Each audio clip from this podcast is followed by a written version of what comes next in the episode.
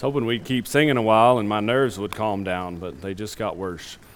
It's good to be here with you this morning. I, I hope the things that we have to study to this morning will be beneficial to you. I told Mark we needed to trade, and maybe my nerves would be less tonight than they are now. So, one of the reasons I'm nervous is I've been dreading this study a little bit for myself. Bible tells us in James chapter 3 there at the beginning that teachers received a receive will receive a stricter judgment about the things that they teach. The question of the morning is why won't I change? And I hope that we can all ask ourselves that question as we go through our study today. Why won't I change? I'm 34 years old. I learned yesterday. I thought I was 35, but I'm still 34. And I struggle with this greatly. I like my comfortable Christian life. I like the rut that I find myself in. But change is necessary in our lives as Christians. It's needed. And we recognize this as we begin our life as Christians, right? We know that we are to put off that old man. In Ephesians chapter 4, verse 22, the Bible says that you put off concerning your former conduct the old man, which grows corrupt according to the, the deceitful lust, and be renewed in the spirit of your mind, that you put on the new man, which was created according to God in true righteousness and holiness. And we recognize this concept as we begin our Christian walk that we have things in our past life that we have to put aside, that we have to leave behind, that we are to pursue God. We are to pursue righteousness and holiness in our life. That's what repentance is. It's making a change. It's changing our life away from serving ourselves and towards serving God. It's something we all recognize as we begin our life as Christians. So, what spurred my thoughts on this was Brian's sermon a couple of months ago about growth. And I, I looked at my life and I went, ugh, that's, that's a tough teaching there, Brian.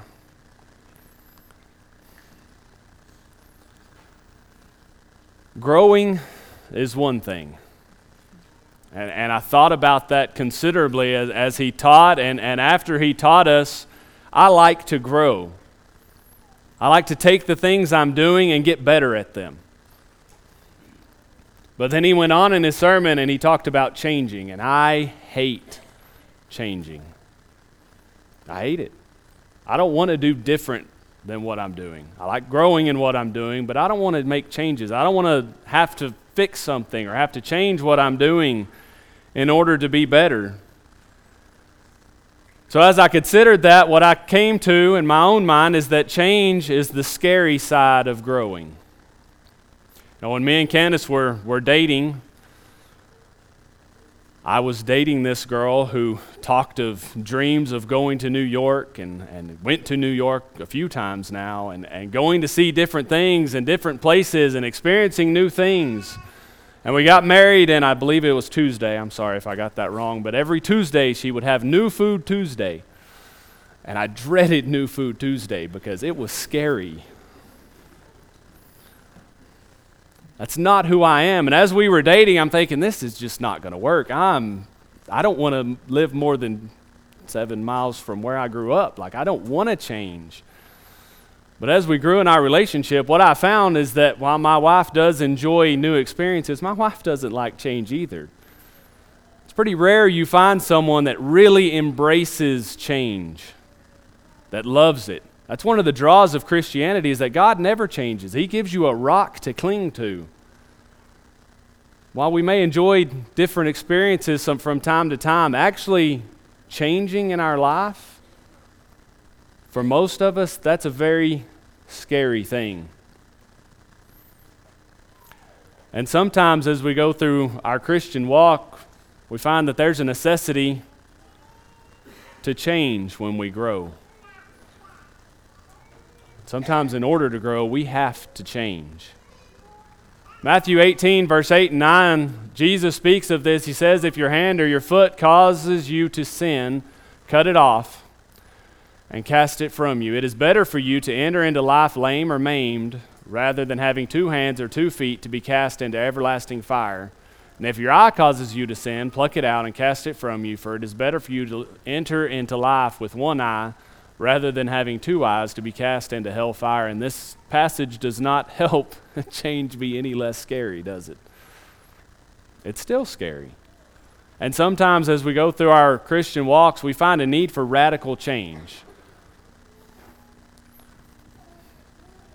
Sometimes there's temptations we have in our life that we've got to get rid of. Sometimes it's a smartphone that we carry around in our pocket.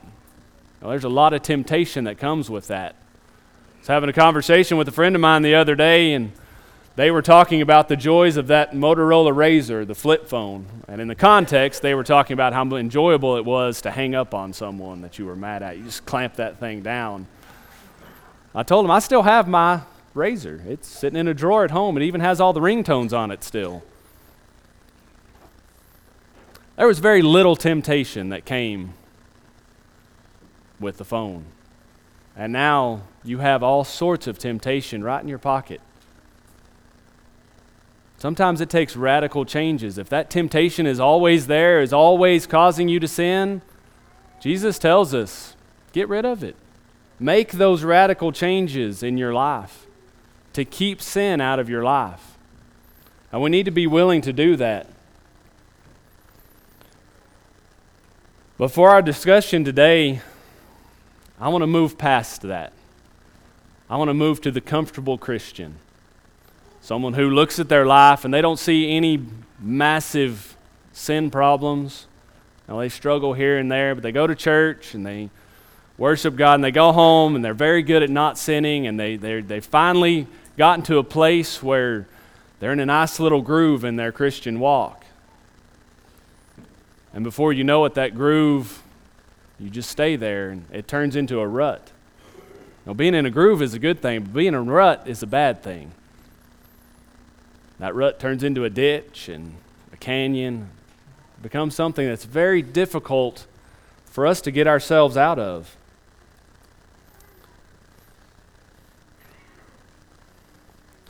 I don't know how many of you have had this thought, but it's something that's come into my mind.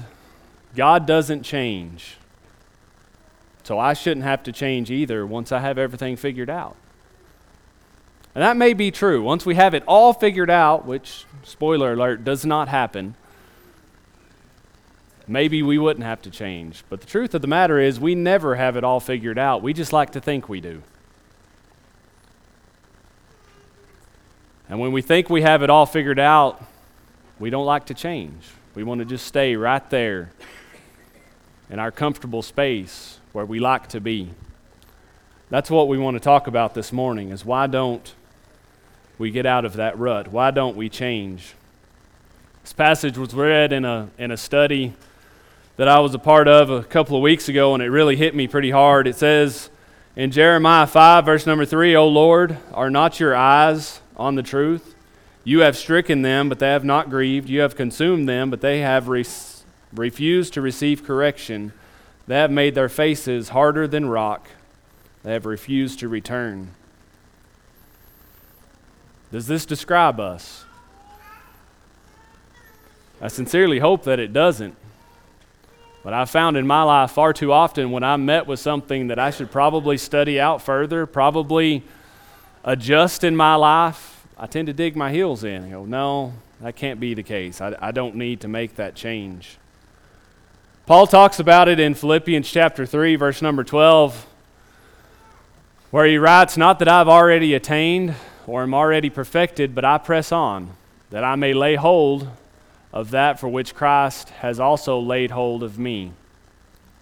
Brethren, I do not count myself to have apprehended, but one thing I do, forgetting those things which are behind and reaching forward to those things which are ahead, I press towards the goal for the prize of the upward calling of God in Christ Jesus. This is Paul we're talking about here. Truly a man of God, wrote most of the New Testament. And he knew the value of never getting in a rut and staying put, never becoming stagnant in our growth or in our willingness to make changes for God. Verse 15, he says, Therefore, let us, as many as are mature, have this mind, and if anything, if in anything you think otherwise, God will reveal even this to you. You consider yourself a mature Christian? This is the mindset that you're to have. Never stopping, never looking back on your life and going, man, I've done so much good. I've learned so much. I've got so much figured out. I'm good. Rather, we always reach forward. We always press. We always have that same mind of growing. We have never, quote unquote, arrived. Not until death. Not until we have been glorified. We always need to be willing to grow and be willing to make changes in our life. So I want to look at a few things this morning as that I need or might need to change in my life. That I need to be willing to look at be willing to consider that, that I may be wrong about. We find an account in Acts chapter 9 of Saul of Tarsus, who would then become Paul later on. But Paul was wrong about his belief at this point in his life. And he wasn't a little bit wrong, he was loud wrong. He had chosen the wrong side of his religion. He held on to Judaism, and he was sticking with it to the point of persecuting the church, throwing people in prison, trying to stomp out those that followed Christ. And this is what happened to him. In Acts 9 and verse number 34, as he journeyed, he came near Damascus, and suddenly a light shone around him from heaven. And he fell to the ground and heard a voice saying to him, Saul, Saul, why are you persecuting me? Have you ever had this happen to you? I've had it happen to me. Not in the miraculous way that it happened to Saul here, but I believe we're given this imagery for a reason. And I've been sitting in that pew right there, and someone up here talking and, and preaching God's word, and a light shone.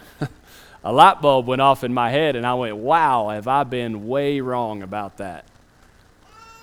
I took those things home and I studied them. And I learned more about them. Sometimes we're wrong about what we believe. And we need to be willing to consider those things, willing to study those things out in our life. Here in Acts 18, Apollos was just a little bit wrong, I guess, compared to to Saul. But in verse number 24, it says, Now a certain Jew named Apollos, born at Alexandria, an eloquent man and mighty in the scripture, came to Ephesus. This man had been instructed in the way of the Lord, and being fervent in spirit, he spoke and taught accurately the things of the Lord, though he knew only the baptism of John. So he began to speak boldly in the synagogue. When Aquila and Priscilla heard him, they took him aside and explained to him the way of God more accurately. He was wrong. This was an eloquent man, someone who had been instructed in the way of the Lord. He was fervent in spirit. He wanted to teach others about God's word, but he was wrong. He didn't understand the baptism of Christ. And so a couple took him aside and they explained to him the way of God more accurately. And we find as we continue his story and we continue the story in the life of Paul, both of these men took the instruction they were given to heart. They took those things and they made the changes that they needed to make in their life. Is that our attitude when we're met with the truth of God's Word about something that we believe in? Maybe it's something we've been taught from a young age that, that we really think is the right way and the, the truth of God's Word. When we're shown a better way or more accurate way, not a better way, the more accurate way of God's Word, do we dig our heels in? Do we harden our face? Say, no, that can't be right. Or are we willing to study those things? I'm not telling you to take the preacher's word for it, never do that. But take those things home, study those things out. Be willing to be met with the truth of God's word, be willing to make changes if necessary.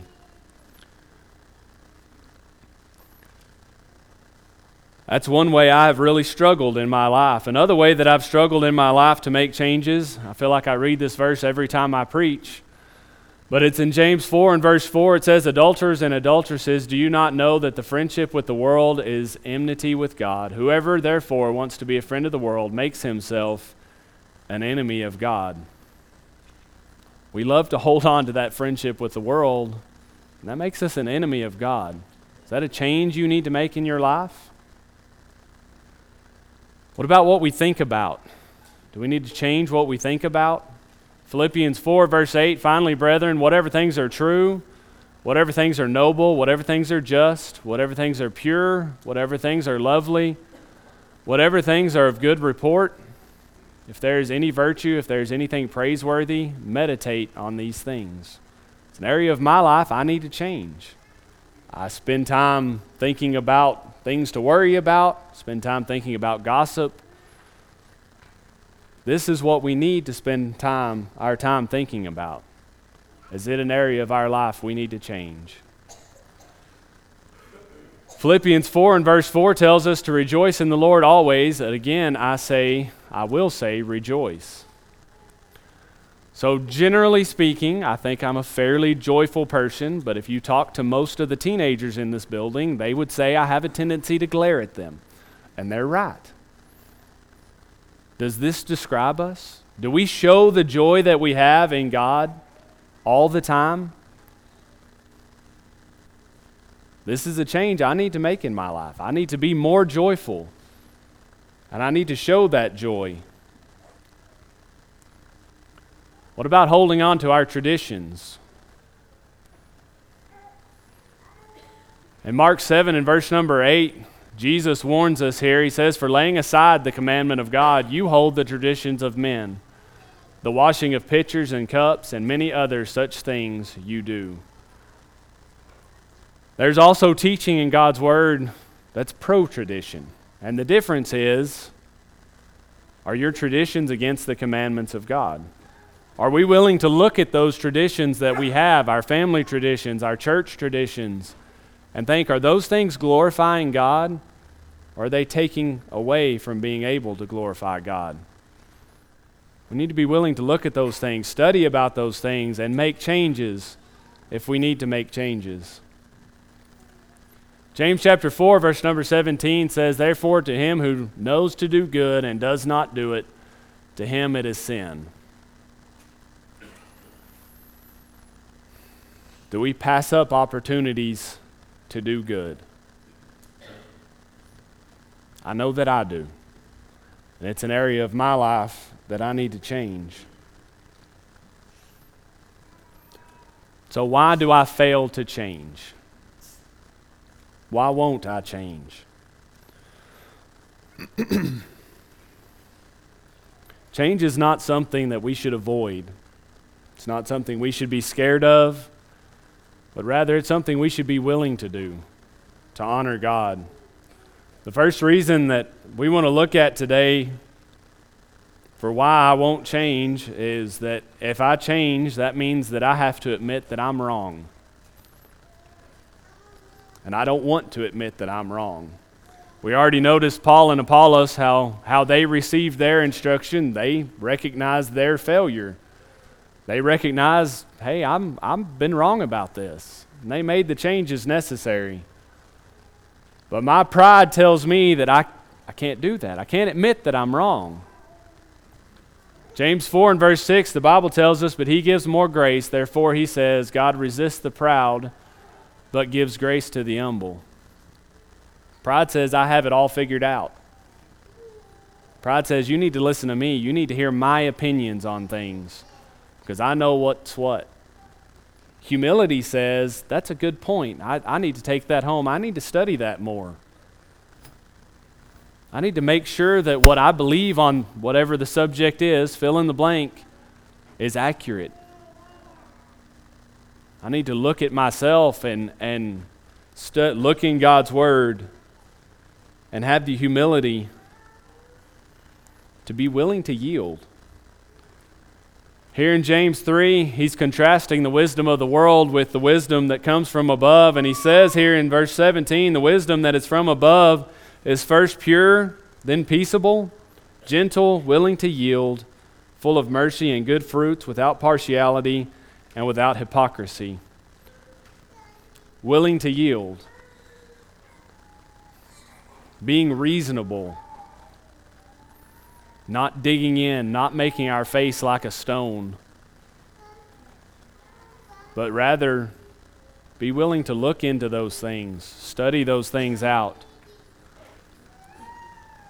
We have to be willing to think about our beliefs about God's Word. We can never get to a point, as we noted earlier, where we've arrived, where we have it all figured out but rather we need to be easily entreated, willing to yield.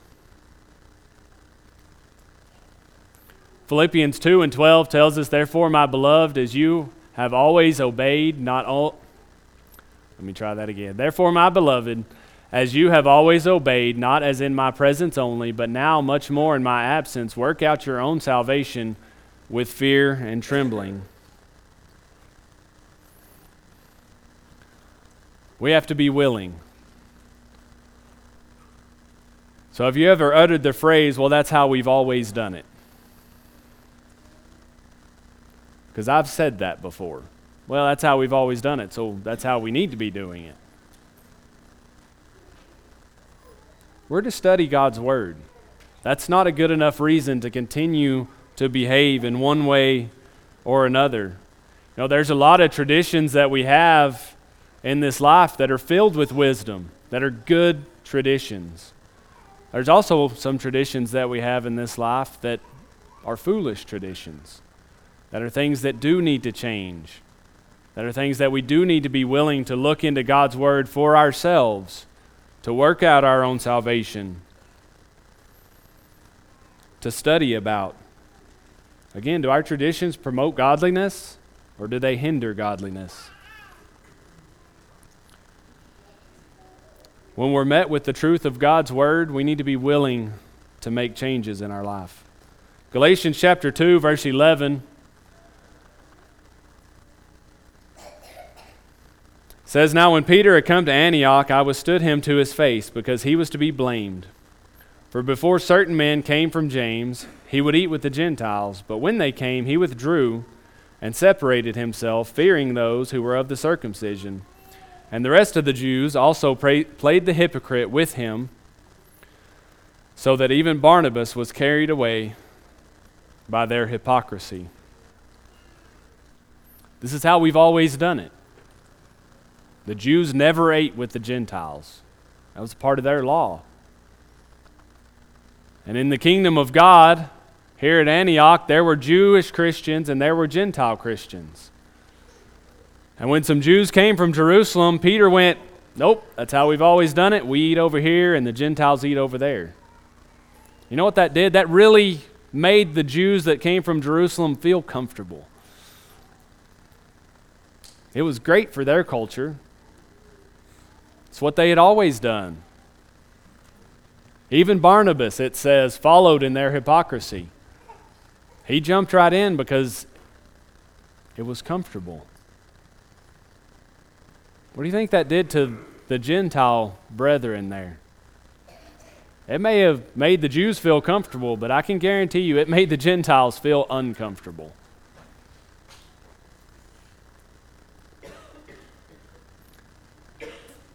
Sometimes we have to look at the way we've been living our life, the things we've been holding on to, and admit that we've been wrong, that we need to make changes in our life that we shouldn't live that way any longer. We have to be willing to get out of our rut when we need to. Now, I assure you, this question makes me as uncomfortable, if not more uncomfortable, than it does you.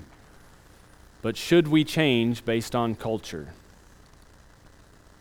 I don't like our current culture. I don't like the lack of attention span. I don't like the embracing of immorality.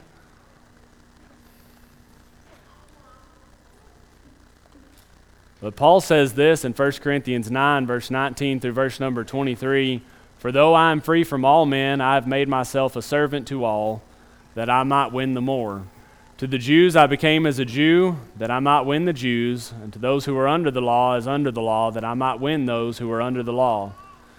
To those who are without law as without law, not being without law towards God, but under law towards Christ, that I might win those who are without law. To the weak I became as weak, that I might win the weak. I have become all things to all men, that I might by all means save some. Now this I do for the gospel's sake, that I may be a partaker of it with you. We want to pause here and remind ourselves, just as Paul reminds us in this passage, we are never to compromise the truth of God's word. Ever. We are to embrace that truth at all times. But like Paul, we need to be willing to, at times, adjust our lives under the law of Christ, but to reach other people, adjusting the way we present the gospel of Christ so that it can be heard by those that we're trying to teach. Paul gives us that example when he goes to Athens and he uses their culture to teach the gospel of Christ to them. They had an idol with the inscription to the unknown God, and he took that idol and he said, Look, this is the God that I'm preaching to you, the living God. Jesus gives us the example with the woman at the well. He was thirsty. He needed a drink, and he used that as an opportunity to teach her the gospel, to teach her about living water. You know, as I think about this in our day and time, there used to be a very popular study that we would do with people, and it, we called it the five part study, and it was five parts. And each part, depending on who gave it, an hour, an hour and a half. And it used to work really, really well to do that study with people. And as the attention span of our society started to shrink and lessen, it got to the point where it was really hard to get that third or that fourth study. So some adjustment had to be made. We have to know the situation, know the person we're trying to reach, be all things to all men, so that we may, by all means, save some. Whether we like the culture we're in or not, there are lost souls all throughout that culture. And we have to be willing to change and be willing to adapt ourselves, never sacrificing the truth of God's word, but adapt to be able to reach a lost and a dying world around us. Romans 1 and verse 16, the Bible tells us, For I'm not ashamed of the gospel of Christ, for it is the power of God to salvation for everyone who believes, for the Jew first, and also for the Greek. The Word of God is for everyone, it's for all men. We need to be willing to adjust how we teach it.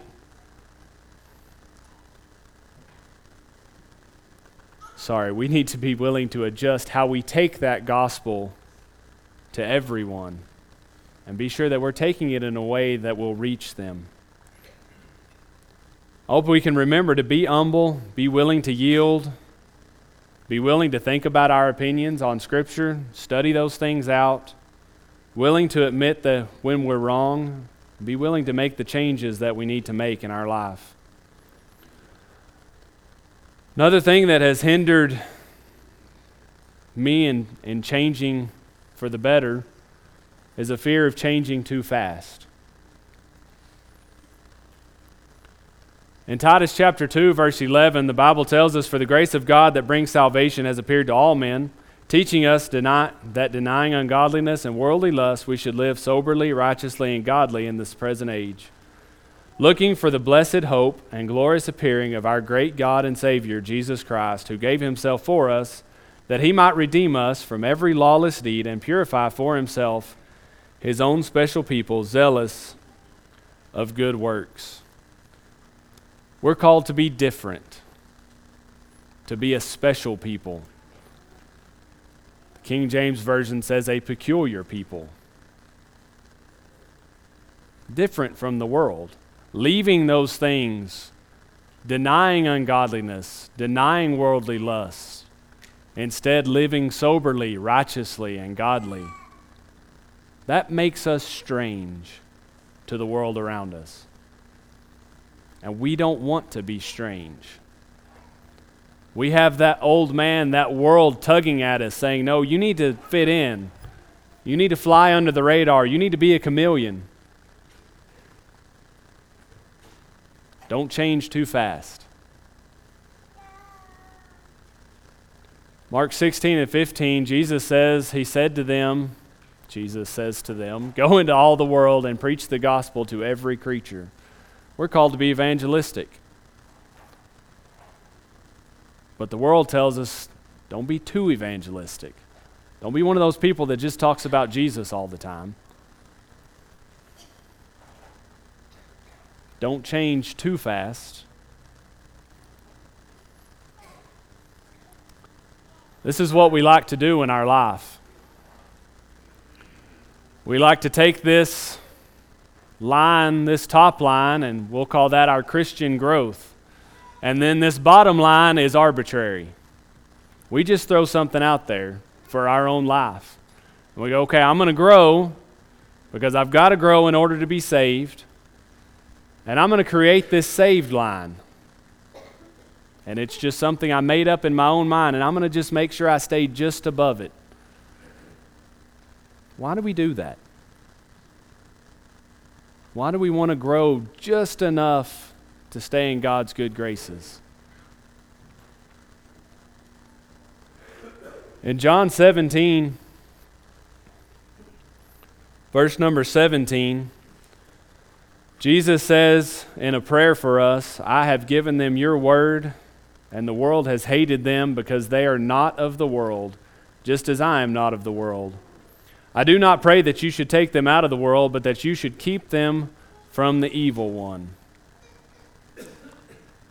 We're afraid that the world is going to turn against us. Because when we're living our life as we should, the world will turn against us.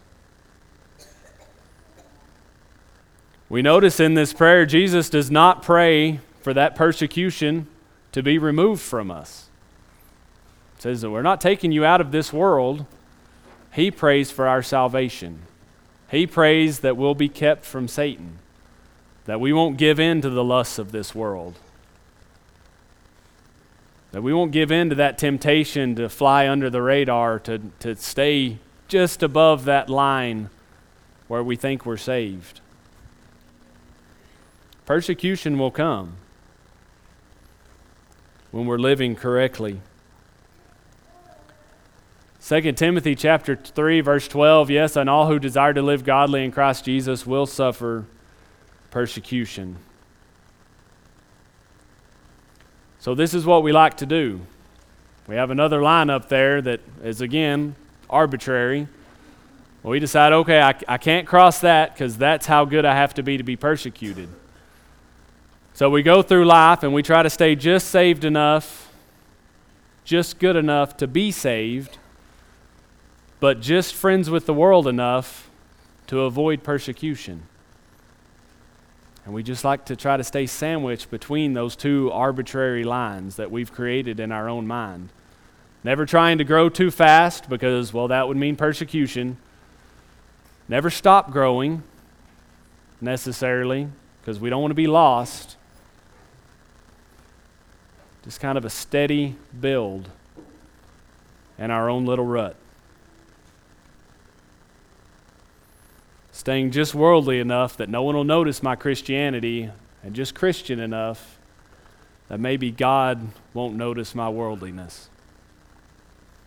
Why do we do that?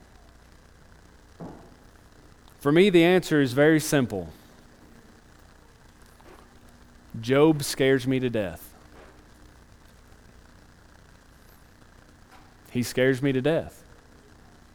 Job was a righteous man, and Satan looked at him and went, I, am going to get you. Job lost his oxen, his donkeys, his sheep, his camels, his servants. He lost his sons and daughters. He lost everything. The persecution that we may face in this world by changing, by being as godly and as Christian as we should be, it can be scary. Now, I think we recognize this is an extreme example that we're looking here at here, but it can be scary. As we continue to look at, at the life of Job, all of these things happened to him, and then Satan went after his health. And he had boils from the top of his head to the sole of his foot. So now he's sick and in great pain. He still had a wife. Wasn't very helpful to him, but his wife said to him, Do you still hold fast your integrity? Curse God and die.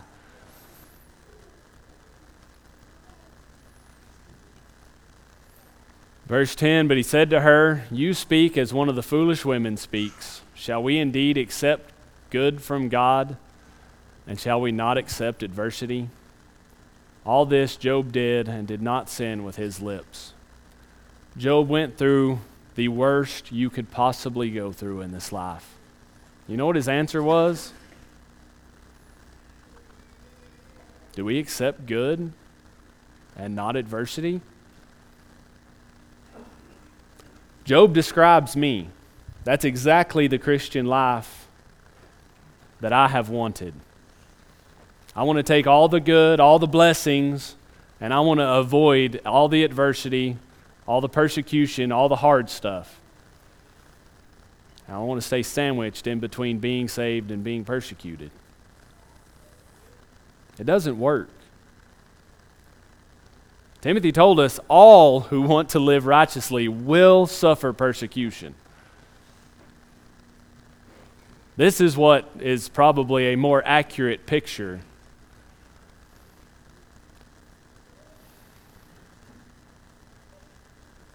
We keep our Christian growth under that persecuted line, and that saved line is above it.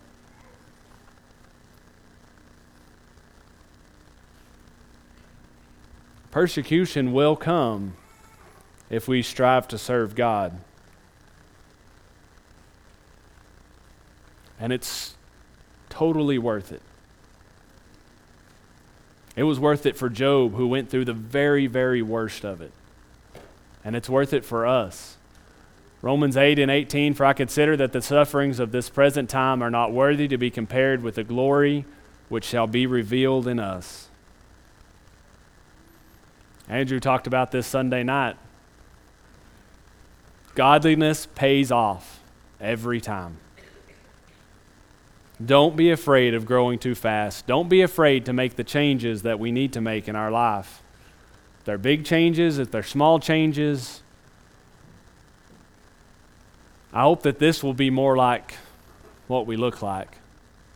Believe me, I tried and tried to get that top line to be straight. Don't ask. This is how we should grow. Not worried about that persecution line, never having to give thought for the saved line because we are confident in our salvation. Because we're making the changes we need to make. We're growing like we should grow. We're doing everything we can for Christ because it's worth it. It's worth all the pain, all the difficulty that we may have in our life.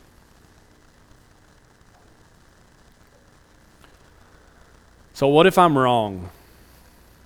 And it's a question we need to ask because making changes is scary. And the Bible is clear on some things, and it's a little more lenient on other things, things we need to strive for. and we make changes in our life, and, and some things, like I said, are very obvious, and other things we take the principles in God's Word and we make those changes. And what if I'm wrong? What if I make a change that I shouldn't have made?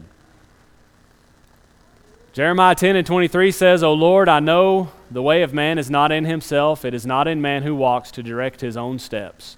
And that's the first step. Never do it because you want to do it. Do it because God wants you to do it.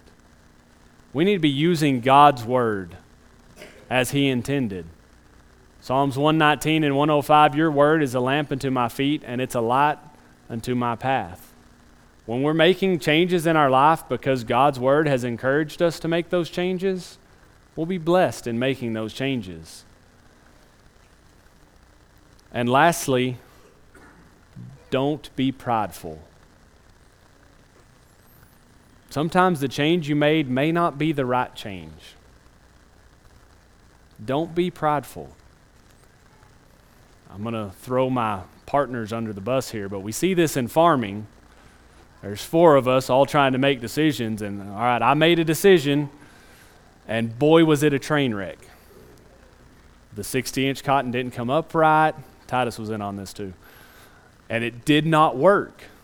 So we have a choice to make when something like that happens. And more often than not, we get hard headed and we go, nope, it was my choice and it's got to be the right choice and I'm going to just keep trucking forward whether it was the right choice or not.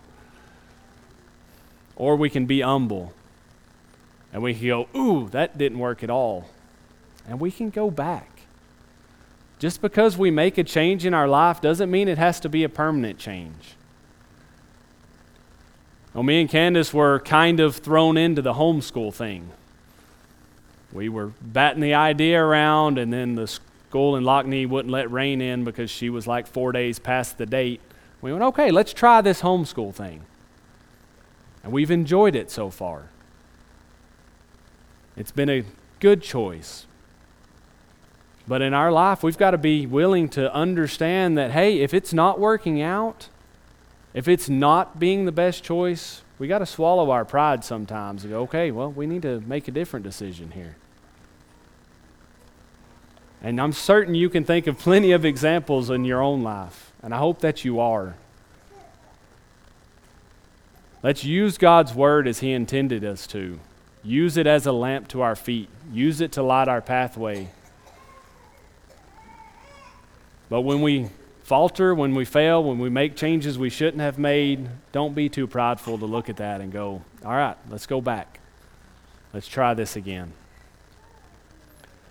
I hope the study has been encouraging to you this morning.